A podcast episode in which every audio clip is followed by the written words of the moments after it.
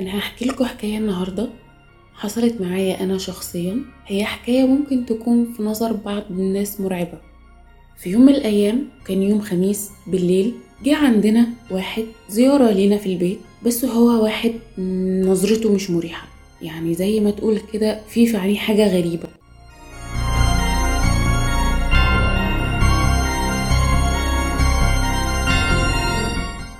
فجه زارنا وقاعدين أنا وأختي فابتدى يبص لنا بصات غريبة. فبعد ما مشي فبقول لأختي هو انت حسيتي بحاجة ناحية الجدع ده؟ يعني نظرته مش مريحة نظرته غريبة. تقول لي آه حتى بصلي كده بصة أنا خفت.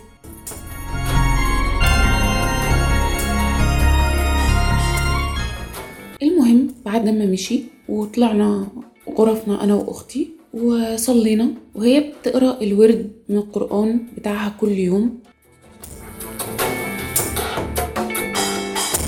فجأة مسكت دماغها وقعدت تصرخ بطريقة مرعبة. أنا جريت على سريرها بقول لها في إيه مالك؟ بتقول لي في حد ضاغط على دماغي. أنا مش عارفة وقعدت تصرخ بطريقة مخيفة جدا. المهم أنا دهت لها ماما وقعدت تقرأ لها قرآن وبرضه ما كانتش بتبطل صريخ وإن هي ماسكة دماغها وبتصرخ بهستيريا. آه اتصلنا على قرايبنا فخالي لها أنت جيبيها عندنا وأنا هقرأ لها رقية شرعية لحد ما تنام يعني وتهدى. يا بنات تعمل يا بنات حلوين يا بنات المهم إن أنا كنت حاسة إن الغرفة بتاعتنا كانت زحمة جدا ما كانتش مريحة إن أنا أنام فيها. سمرة وجميلة في المدرسة. يلا يا معلمة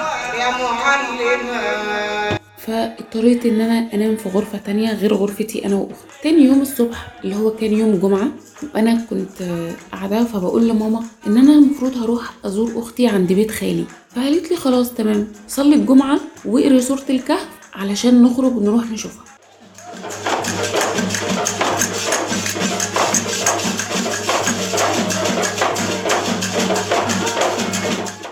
أنا كنت ساعتها ماسكة في إيدي طبق فبقول لها خلاص أنا هقوم دلوقتي أصلي الجمعه وأقرأ سورة الكهف علشان نلحق نروح لها.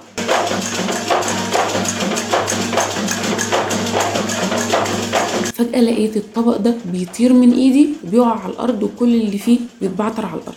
ورعشة كده خفيفة طلعت في جسمي. قلت عادي ممكن تكون مثلا حركة لا إرادية كده من الجسم والطبق وقع مني لا إرادي. عديت الموضوع وقمت واتوضيت ودخلت غرفتي علشان أصلي الظهر.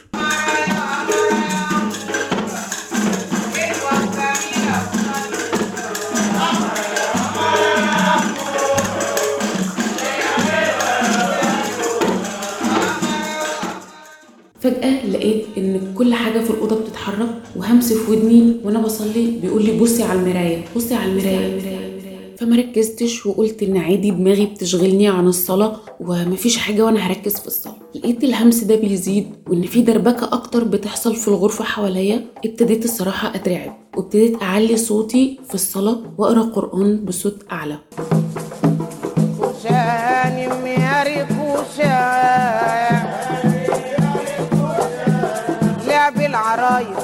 وفجأة الدربكة دي ابتدت تزيد والهمس ده ابتدى يتحول لصريخ في ودني. بصي على المراية بصي على المراية بصي على المراية. أنا ما كنتش قادرة فعلا أركز في الصلاة. دي سمرة وجميلة يا ريكوشة الله عليك يا ريكوشة ابتديت أصلي وأنا بترعش وبعلي صوتي أكتر علشان أغطي على صوت الهمس والصريخ اللي كان في ودني. بعد ما خلصت صلاة طلعت على صالة بيتنا أجري وأصرخ وأنادي على أمي. قلت لها لأ هاتيلي موبايلي من جوه علشان أنا أتصل بخاله. لأ ده في حاجة غريبة بتحصل في البيت.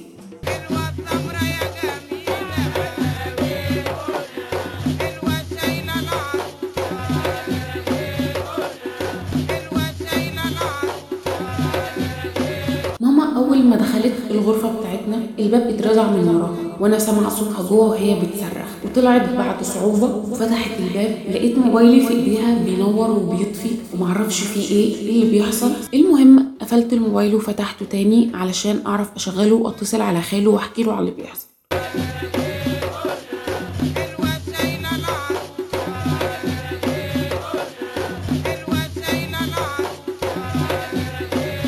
وأنا طبعا بترعش وال- والبيت كله مرعوب. وإلهكم إله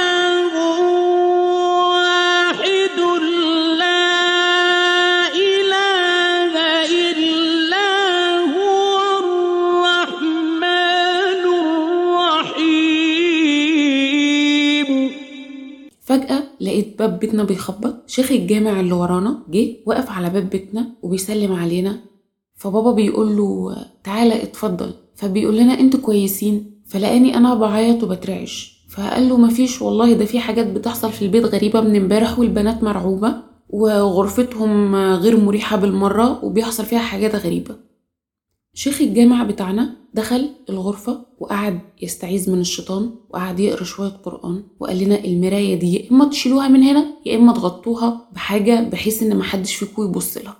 وشغلوا سورة البقرة كل يوم في البيت وشغلوا رقية شرعية وقروا قرآن كتير في الغرفة. وإحنا لحد دلوقتي مش عارفين إيه اللي كان بيحصل لنا وإيه الدوشة والصريخ اللي كانوا بيحصلوا في الغرفة بتاعتنا أنا وأختي والدربكة اللي حصلت أثناء الصلاة والهمس اللي كنا بنسمعه. يعني الموضوع كان مرعب شوية بس عرفنا إن أهم حاجة إن إحنا منخافش وإن إحنا نلتزم بال... بالورد اليومي والصلاة. والقرآن في البيت ويعني الموضوع خف كتير لحد ما اختفى خالص والحمد لله بس كانوا يومين رعب حلوين يا